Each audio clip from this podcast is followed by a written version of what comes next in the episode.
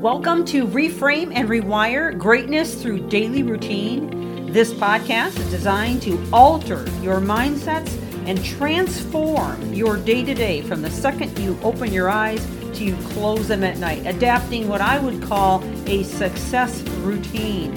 This series is liable to change your life, and it's never the big things that you do, but the littlest things you do every day that make the biggest difference. And now, on to the podcast.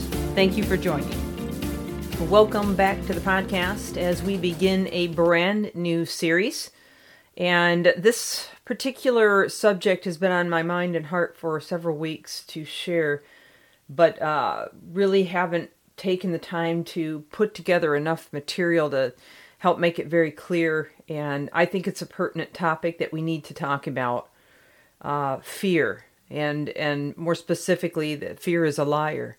Now, uh, we're going to come at this from many different angles. We're going to talk about the psychology of fear, the uh, the physiological effects of fear. In other words, what it actually does to us internally. And any of you who know me and follow me know that I talk about that a little bit in my other uh, series as well. But we're going to take a deeper dive on fear specifically, how it can inhibit our ability to succeed, but but even more importantly, it can lie to us. It can uh, distort what is actually true in our lives um, and cause us to avoid truth, to avoid what we need to face head on.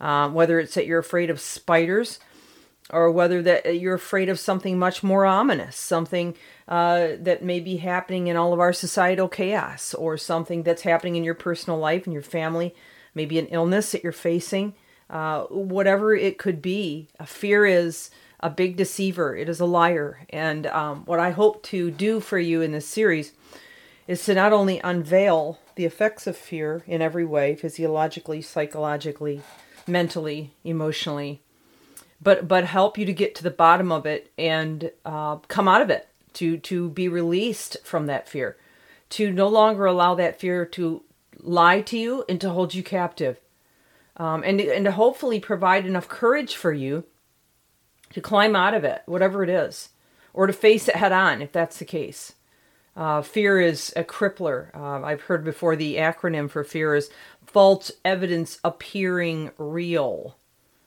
And I think that's really a great acronym for fear um, because, again, it's a liar. So it is false evidence. It's, it's not uh, the real deal, if you will. Okay?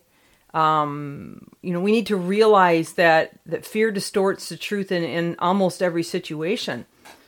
And according to uh, deconstructing anxiety model, this this is the source of all suffering. It is inevitable that fear distorts the truth.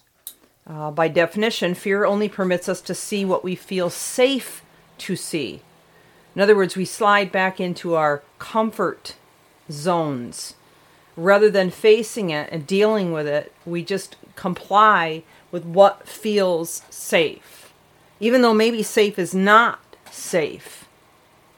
Um, so we do not live in an objective reality, but only in our distorted perception in a sort of uh, hologram. We call it reality.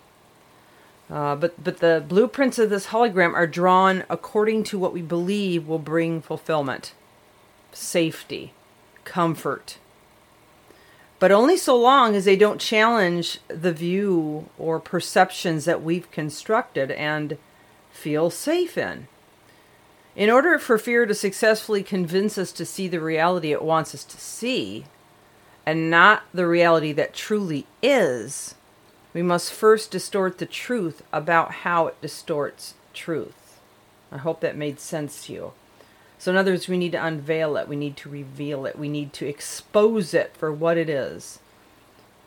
We must not know that fear is a distortion, or we would no longer believe in it. So, fear draws a veil of obscurity over the way things actually are, and then keeps us in darkness about what it has done to us. Again, I want to repeat fear can come at us in many different ways. Sometimes small things, sometimes big things, sometimes in our our own personal world and, and hemisphere that we live in with you know, the people around us, whether it's afraid of losing a relationship or dealing with a disease that, that could kill us, or something much bigger.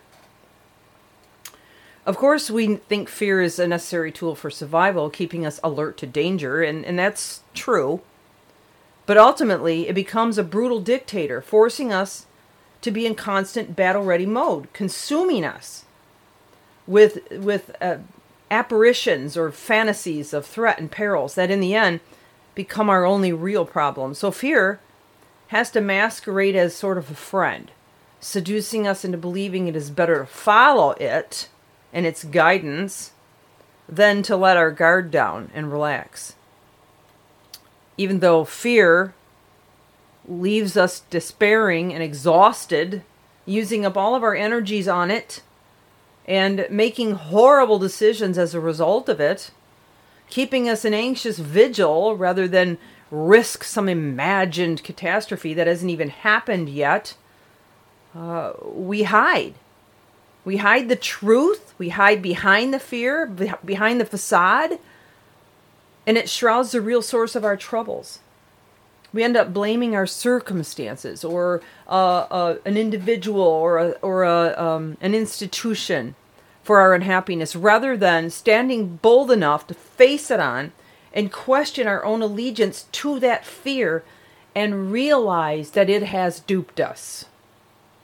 So, the only way to find our way out is to deconstruct exactly how it all happened and how it came on and hid the truth, convincing us to employ its strategy for fulfillment over and over. So there's five key deceptions that I want to share with you, and actually I'm pulling uh, some of this out of the article uh, by Psychology Today, which is uh, really a great article on fear. It's called The Five Deceptions of Fear. It's written by Toddy Pressman, PhD. And um, and I believe it's a powerful article. So, although I'm going to ad lib some of my own, I'm going to continue to share these five keys that he shares.